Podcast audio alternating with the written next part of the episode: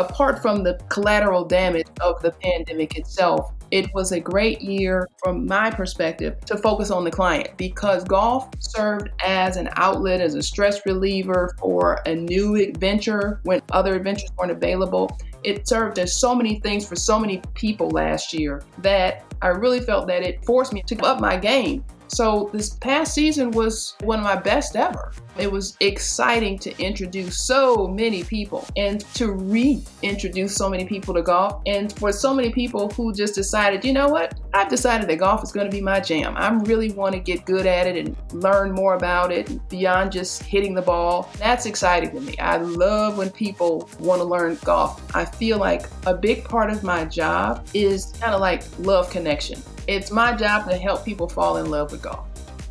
Welcome to season nine of the Mod Golf Podcast, where we speak with the influencers, disruptors, entrepreneurs, and innovators who are shaping the future of golf. If you're a regular listener, welcome back. If you're new to the Mod Golf Podcast, thanks so much for joining us and please subscribe to the show so you'll hear about all the upcoming episodes and you can enter our latest golf product giveaway. Before we get started, I, I, wanted to thank one of our supporting partners, and that is Golf Genius Software. I want to thank them for helping bring you this episode. Golf Genius software powers tournament management at thousands of private clubs, public courses, resorts, and golf associations all over the world. So if you're a golf course operator who wants to do less work, have more fun, and generate more revenue, check them out online at golfgenius.com. I'm your host, Colin Weston, and today my guest is Dr. Greta Anderson, principal at Dr. Greta Golf.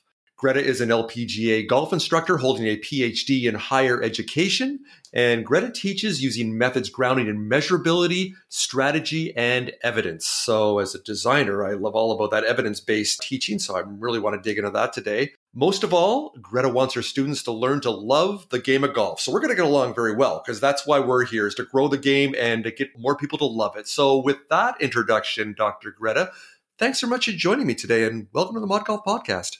Thank you so much, Colin, for having me. I am delighted and excited to be here. Thank you very much for that. And you and I have been playing this dance for, gosh, what, about eight, nine months where you reached out to me on, on Instagram. You're quite active there. And we were back and forth. And I was a bad person and, and forgot your DM and left you hanging high and dry for a few months. You were back and forth. And here we are. We finally get a chance to have a conversation. So I'm really looking forward to this today. So, hey, I want to start with this, Greta, since you're doing some very interesting things. It's almost where do I start? You wear lots of different hats, but I'm going to start with this.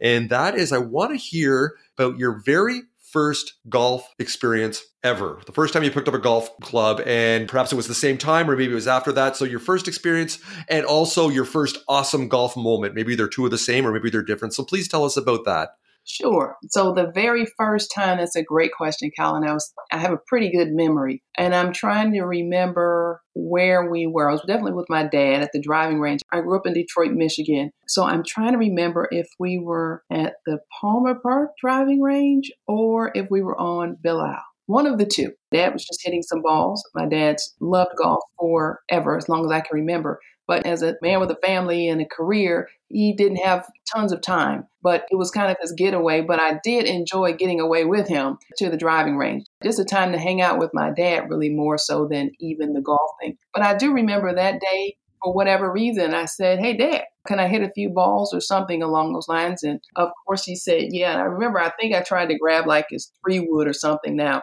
That's a little while ago. And so we know that clubs were extremely heavy. so yes. I think he would probably weigh a little bit more than I did. So I think he managed to put a wedge or something like that in my hand. But I do remember how cool it was when the ball went in the air. I was like, oh, this is pretty fun. And so I will say that I was hooked after a couple of those, but it was a delayed love affair. And I'm sure we'll get into that. I was about, so maybe seven or eight, something like that. Seven or eight, seven or eight. So, especially growing up in, in Greater Detroit, you said you grew up in Detroit? Yeah. So I'm assuming at that time, golf was not the sport of choice for most of your friends, other families in the neighborhood. How did your dad first get involved with golf? What hooked him or attracted him to the game? I think really work colleagues. Many people played, and it is a thinking man's game. And I definitely will say that my father is a cerebral man. And so I think it just works for him and his personality. I mean, he's an avid golfer to this moment. Um, he's probably somewhere right now sitting, reading a book about it, or thinking about it, or working on his fitness in preparation for the season. He is a committed golfer. Of course, now he's a retired committed golfer, so he has plenty of time to do those things. Honestly, I don't think I've ever asked, but I think that's kind of the, the root of it.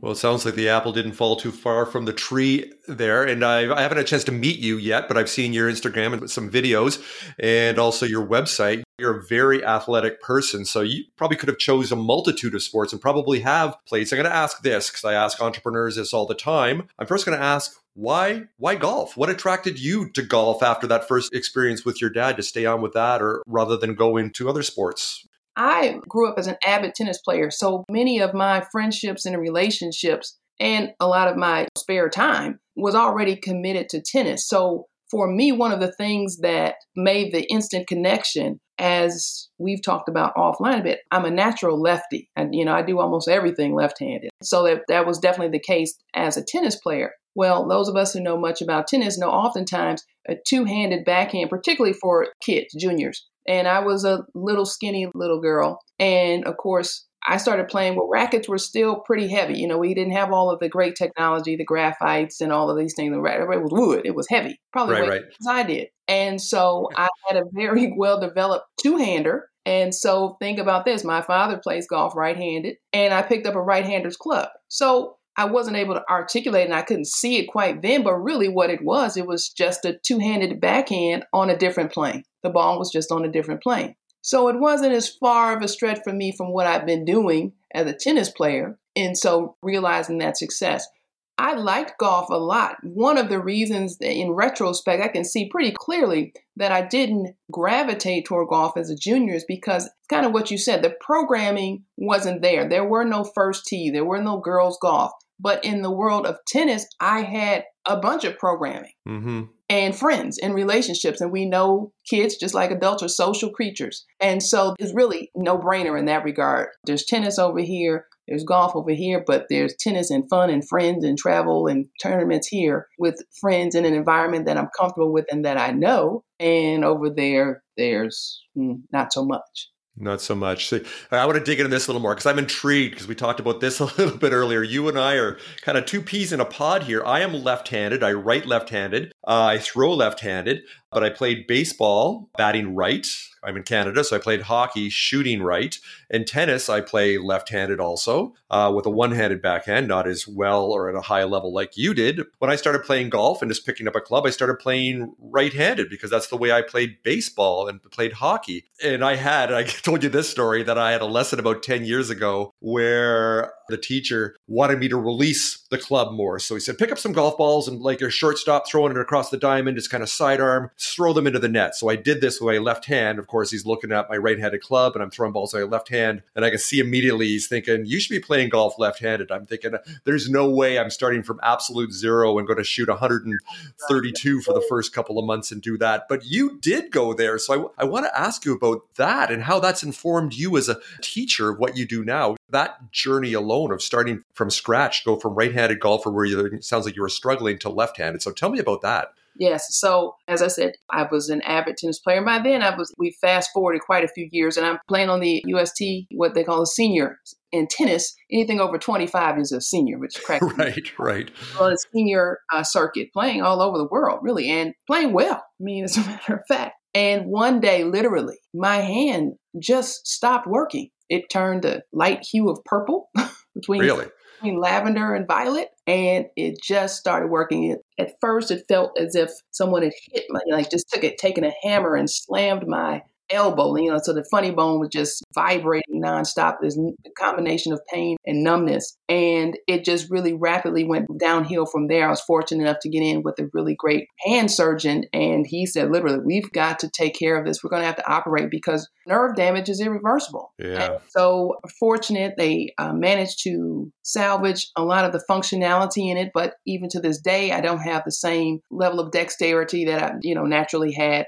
and the nerves can be a little bit funny, kind of almost a delayed reaction on something. So I'm really careful around the extremes, heat, cold, because, for example, if my hand's over at the stove, it'll take a second before I realize, oh, wow, this is burning. So It's a struggle. It has been a struggle, but but at this point, there are so many bigger problems that I can have, and I kind of accepted that a long time ago, and I'm okay with it. In terms of my instruction, I will say this: it may sound odd, but it's one of the best things that could have ever happened.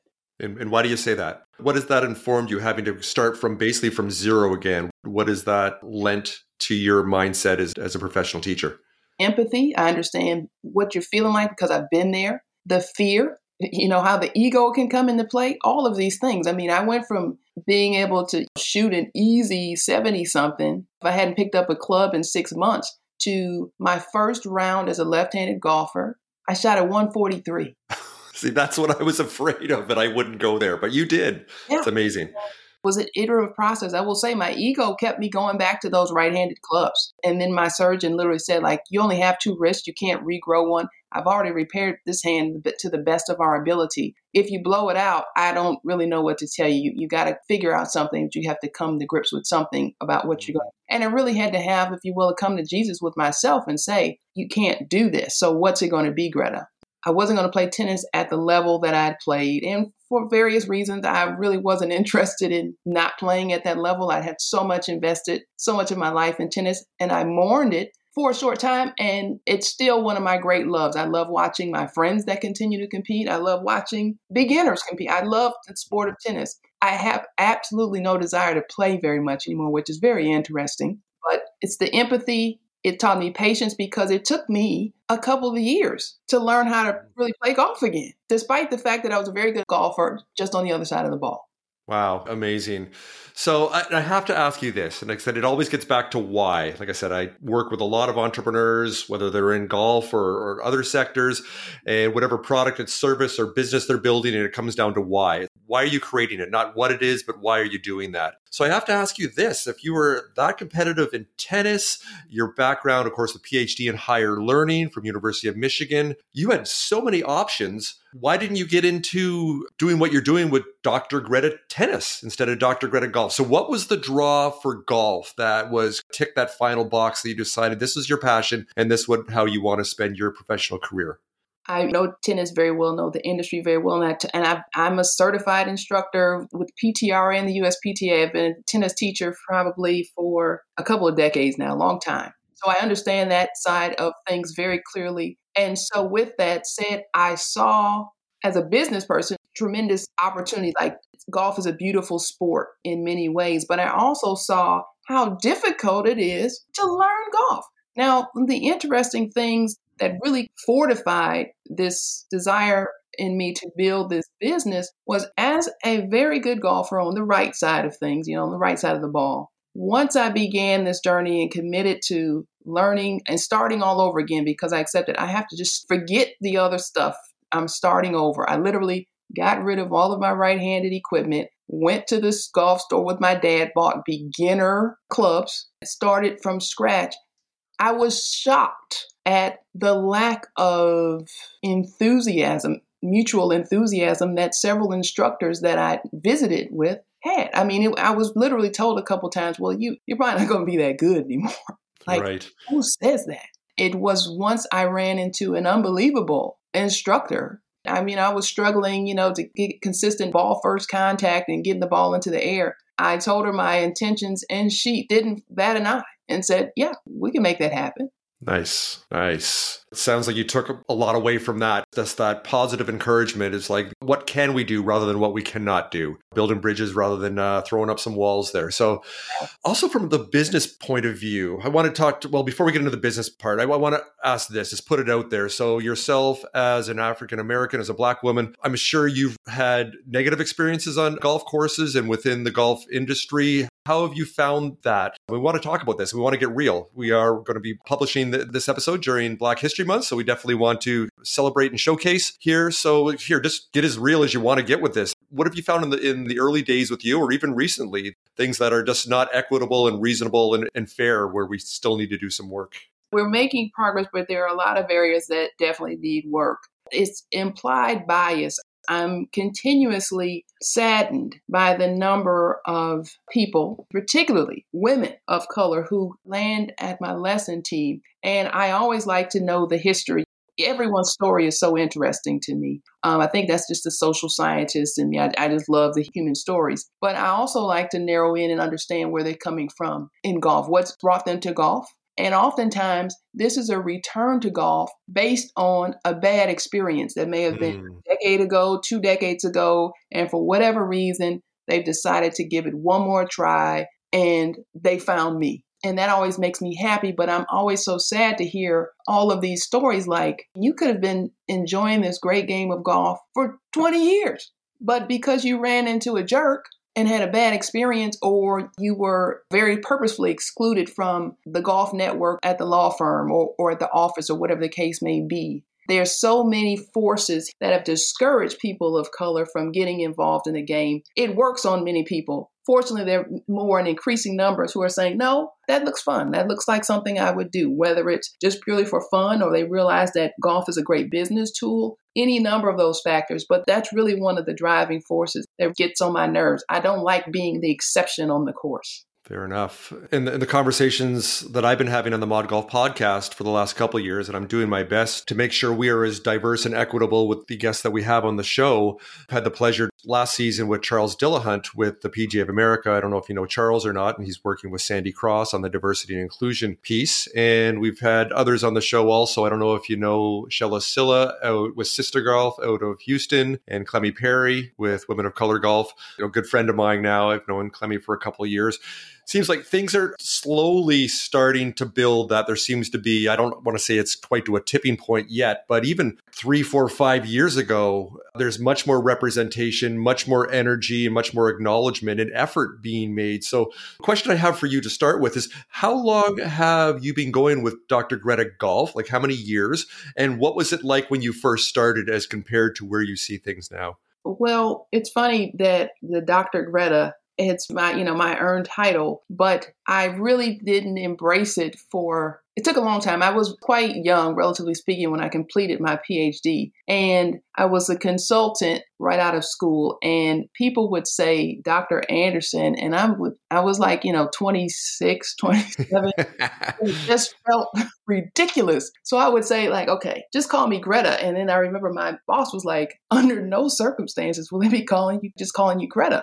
And I said, okay, well, Dr. Greta. And so that's kind of how that works. So people call me Dr. Anderson now, or, you know, as I say, just call me Greta. But that's where the Dr. Greta comes from. So I said, hey, it's Dr. Greta, and I'm all about golf. Dr. Greta Golf. Very simple. It doesn't need to be much more complicated. Nice, nice. And that was how many years ago? And also, as an entrepreneur, I, I, always love this. I talked about the why. What was your differentiator at that time? And what was your business model when you first started out? So, what gaps or pain points? I know you, some of them are obvious, and you mentioned a few of them, but what really did you see as the business opportunity that you decided to pursue here with Dr. Greta Golf at the beginning? What I saw was a lot of people really want to move the needle, but a lot of people want to understand how to move the needle. Most people on my that have worked with me now will tell you I'm very big on the why. It's not just what I say, you know, and it's certainly not how I say it, it's why. I want to create an informed golfer. I want to create a great golf citizen. I do not want you to be dependent on me. I mean, yes, that's what I'm here for as a professional to help you refine and further grow in your skill set but I want you to be an informed golfer. And so, as an educator, someone who's really passionate about education, just like if I was teaching at the collegiate level or first grade, even, I'm the same way on the lesson tee. Excellence in education is significant because I am passionate about growing the game. But here's what I know golf is way more fun, and you're likely to remain engaged in this great sport if you have some skills. Simple as that.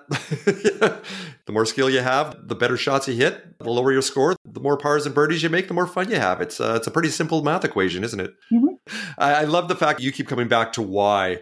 I was talking to another guest a little while ago, talking about the lean startup and talking about the Toyota business philosophy or methodology from the 1950s on the assembly line called the five whys, which is drilling down to that question almost like a toddler asking a parent why all the time. It's like, what's the problem? Something broke down on the assembly line, but once you actually drill down and keep asking why, then you solve exactly or pinpoint and hone in onto what the essence of the real problem is. And it sounds like you're a big uh, proponent of why also on the lesson tee. Of why. And it's very interesting as a learner, just I'm a lifelong learner, but I learned this with myself. I struggled, I won't say I struggled, that might be a strong word, but I never felt, let me rephrase that even. I sensed that I was missing the breakthrough because oftentimes teachers and coaches, it's more about what they're telling you to do and not questioning or not giving the why. I always needed to understand the why. I'll walk to the ends of the earth for you if I understand why. Mm-hmm. Every learner does not require that, but many do, and many don't realize how helpful the why is. So that's just my philosophy and my approach. I probably say that a hundred times during the course of a, of a full day on the lesson tee, but I just feel like it's so important that I want you to understand why. Why is the ball flying as such? Why is the ball hooking to the left or the right or whatever the situation is? Not just it is and it's disappointing to you. Let me make the connection of the laws of ball flight. I mean, it's, it's physics. It's, it's nothing personal. It's just that the club and the ball aren't doing what they need to do. In the fact you, you get back to measurability and attached to the why there to provide context rather than I remember when I was starting out, and I at least I understand now I've had enough good formal training now and getting better at golf where I would hit a good shot or a bad shot. And if you would ask me, what did I do right or wrong? I wouldn't know. And of course, that is, uh, that is no secret for a successful, repeatable swing at all. It sounds like you're using that feedback loop like a lot of entrepreneurs do as far as testing, measuring, and then iterating and then keeping that circle going or that feedback loop. Absolutely. What you have. Yeah, love that.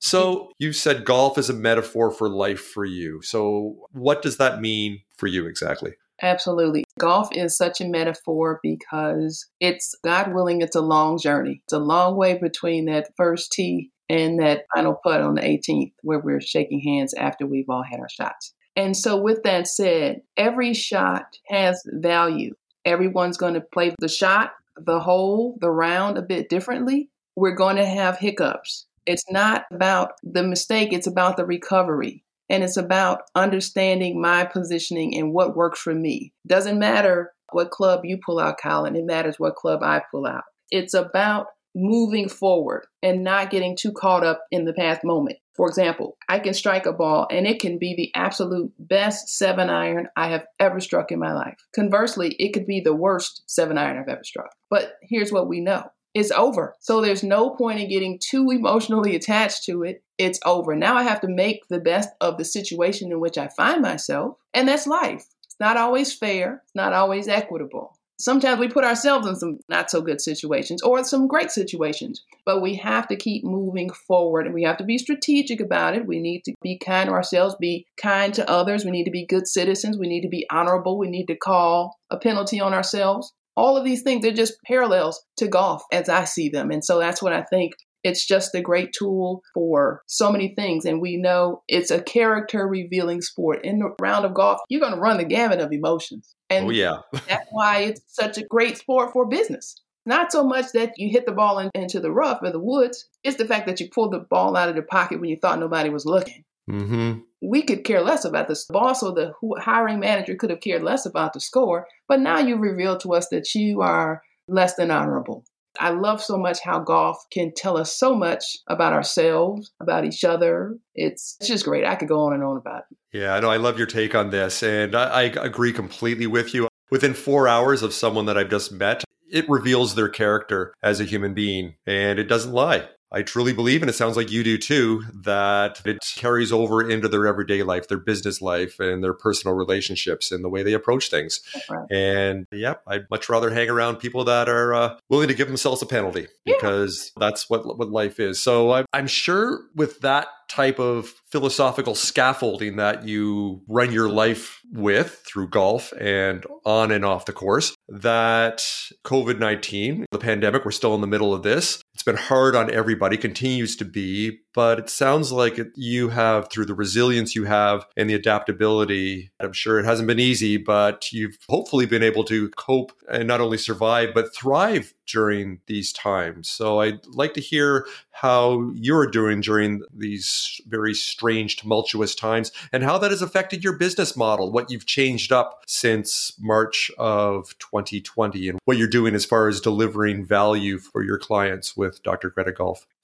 I've been so blessed in that it has not touched me directly or anyone di- directly in my family. So I'm just so thankful for that. My parents got their first shot yesterday.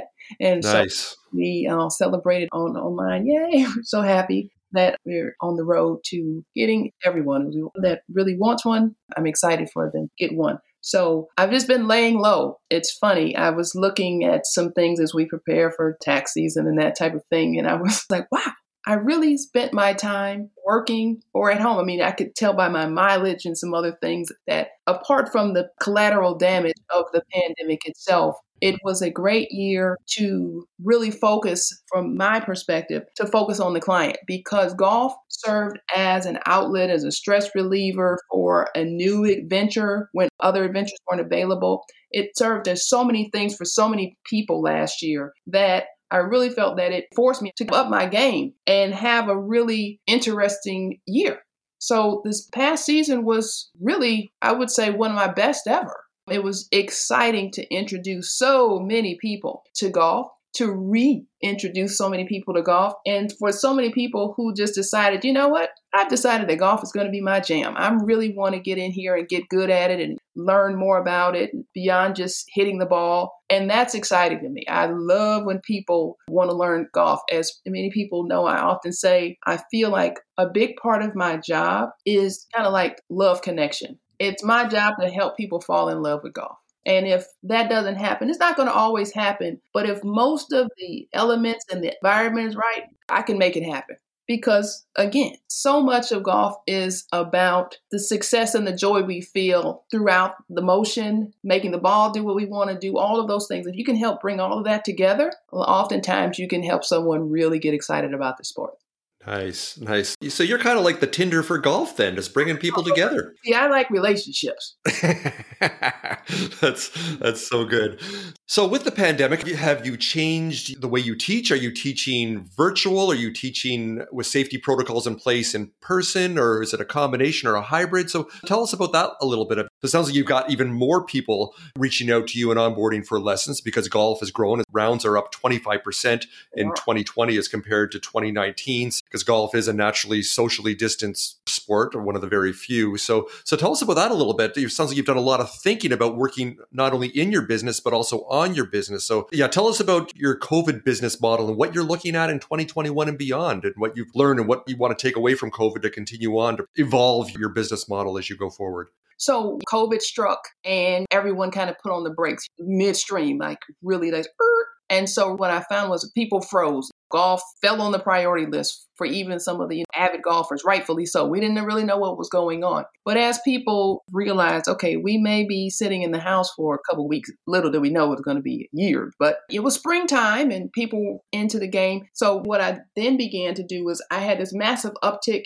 in virtual instruction. So people have technology and, and I encourage my students to, even if it's just a modest setup so that they can work on their swing and feel and tempo and that type of thing, to have a setup in their backyard, or maybe they have a bonus room or something in the home with high enough ceilings so they don't tear up anything. And so what people said, like, well, hey, I can do a virtual lesson. So I would say throughout March and early or mid April, about 50 or 60% of my business, full time instruction business, was online. I mean, it was virtual. And so as things changed and local regulations changed and evolved, and the weather, you know, the weather improved, frankly. People were okay with coming out, but I'm pretty conservative when it comes to things like safety. And so I had my teaching station, I didn't go six feet, I went 10 feet. And it was touchless. So I made clear you don't have to touch anything when you come here. You're going to come, we're going to be safe, you're going to get some fresh air, and we're going to move forward in that regard. So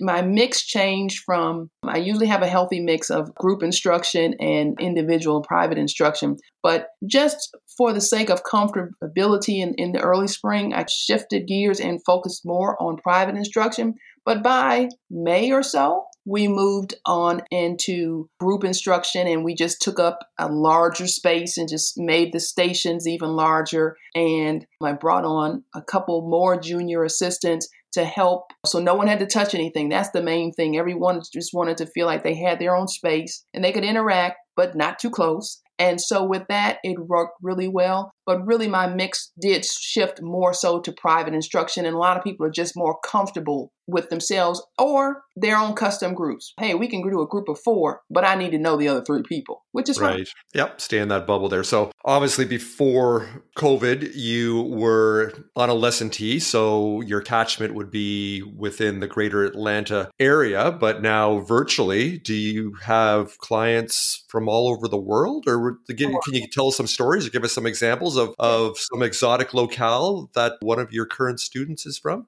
I'm teaching a student right now who's in India. We All right. eight times a day. So sometimes I'm teaching in the middle of the night and it's the middle of the day, and sometimes he's taking a golf lesson in the middle of the night. I love it. Yeah. Love it. Yeah. And, and, how did that student find you? Do you have any idea? They found me online. Said they were looking around and I asked jokingly, "Did you type in golf instructors near me? Did I did I pop up?" and he said no. But just reading, and he said like what I was about from what he could see, and I appreciated that in my thinking, I'm like, well, if someone has that much interest and passion and drive and they think that I can help them, and I think that I can help them, I'm not going to let a few things like a few thousand miles stand between us when we have technology. Hmm. Well, I kind of knew the answer to the question away. I was kind of using that as a segue to my next thing I was going to mention, and that is where we first found each other, and that is on Instagram. I love what you're doing there. You're very authentic. You're giving back. You're demonstrating thought leadership and cultivating trust with the posts that you're putting on there. So, if you found that's really helped your business as far as getting your brand out there and getting out your message of what your why is,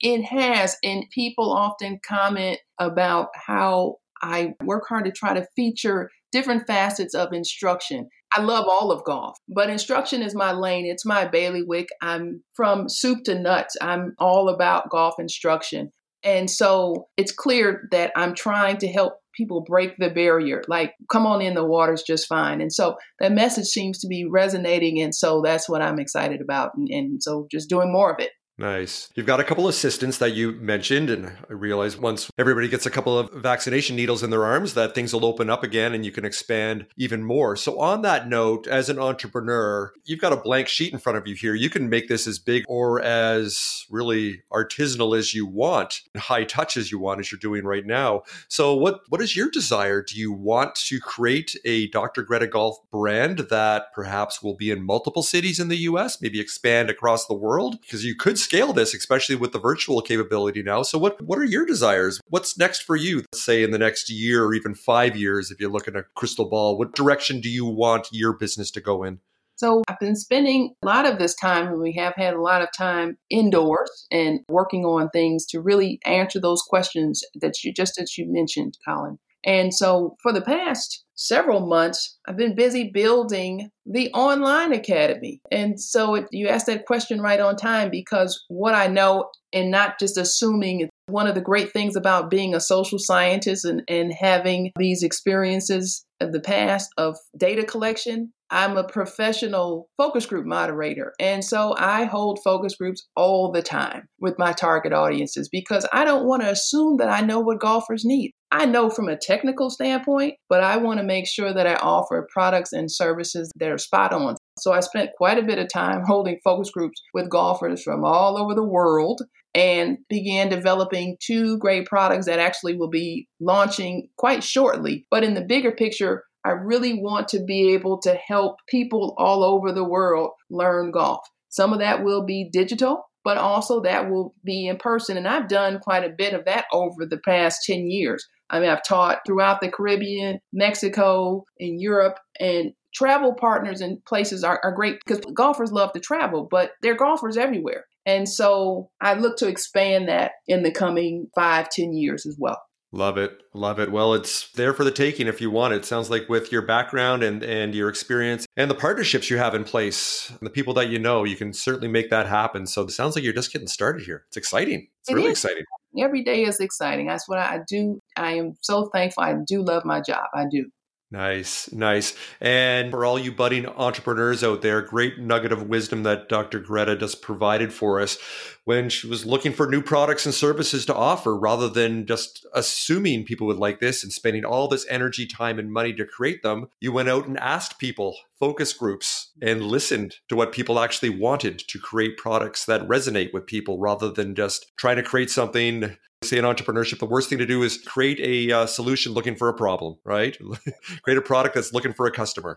And then sadly, the majority of them uh, out there do that, but you are not, which is fantastic. And I'm glad that you said that because that reinforces that notion in entrepreneurship 101 there. That's what you need to do. Get out of the building, talk to some people, listen, show empathy, express that like you have said with yourself having to go from a right-handed to left-handed golfer and how that helps you with your instruction. So I can go on for another hour here, but this is this has been amazing and we do want to jump on our video call because of course we want to create a video that we will post on the Mod Golf YouTube channel. We'll ask some different questions, talk about different things. So hopefully our listeners here will turn into viewers and go see that conversation conversation that Dr. Greta and I have with that. So, as we finish up here, Dr. Greta, why don't you tell our audience where they can connect with you, both on maybe your Instagram handle and where they can find out more information about Dr. Greta Golf? So you can find me, we can start with my website, which is drgretagolf.com, which is D-R-G-R-E-T-A-G-O-L-F.com. You can find me on Twitter and Instagram, I think still on Facebook, at Dr. Greta. Same handle. Good stuff. And you're most active, it sounds like, on Instagram, correct? Yep. There we go. There we go. As I always do, I will include all of those great things that Dr. Greta just mentioned in the show notes and also on her bio page. So all that'll be there so you don't have to furiously write all that down. I got you. We'll cover that It'll all be there. So go check out what Dr. Greta is doing with Dr. Greta Golf. Some really exciting things. I'm so glad we finally had a chance to uh, have this conversation. And thank you for being patient with me, but also being tenacious and keeping after me to make sure that this happened because I really enjoyed this conversation. It's been an honor having a chance to get to know you a little bit better It's such a such a phenomenal podcast. I was not going to miss the opportunity to be here with you. So no problem at all. My pleasure. Uh, it's very sweet of you to say. Well, like I said, we we talk to the innovators, influencers, and entrepreneurs and disruptors. I think you may fit into all four of those buckets there. Wear all four hats at once there. I think you could be a, a quadruple play. Is that a thing? A quadruple threat? I don't know. Anyway, you're all those things and you're doing a great job of it. So, Dr. Greta, thanks so much for joining me today on the Mod Golf podcast. I look forward to talking to you again very soon. Thank you. I look forward to it. So that's a wrap for our first season 9 episode of the Mod Golf Podcast. I hope you enjoyed my conversation with Dr. Greta Anderson, founder and owner of Dr. Greta Golf. If you'd like to learn more about Dr. Greta Golf and perhaps book a virtual lesson with her, visit our episode show page where we've included website links and contact information. The video link for my extended conversation with Dr. Greta is also on the episode show page. And please subscribe to our Mod Golf YouTube channel while you're there. If you leave a comment, I promise to respond. Please join me next time when my guest is James Kronk, president and co founder of Golf Industry Guru, to learn how they are creating an online community that provides education, training, and tips for the brightest and most successful golf and hospitality industry leaders in the world. I'd like to take a moment and thank our sponsor partners, Golf Genius Software and British Columbia Golf, for helping make the Mod Golf podcast happen. Without their support, I wouldn't be able to bring you these engaging stories from golf's brightest innovators and influencers.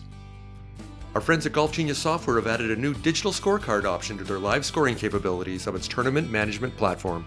So if you're a golf course owner or operator, I suggest you check them out online at golfgenius.com to find out how they can help reduce your workload, create more fun, and generate more revenue. If you enjoyed this conversation about entrepreneurship in the golf industry, you can find more compelling episodes on Apple Podcasts, Spotify, Google Podcasts, Stitcher, or wherever you like to listen in. I'm your host, Colin Weston. Thanks so much for joining me. Bye for now.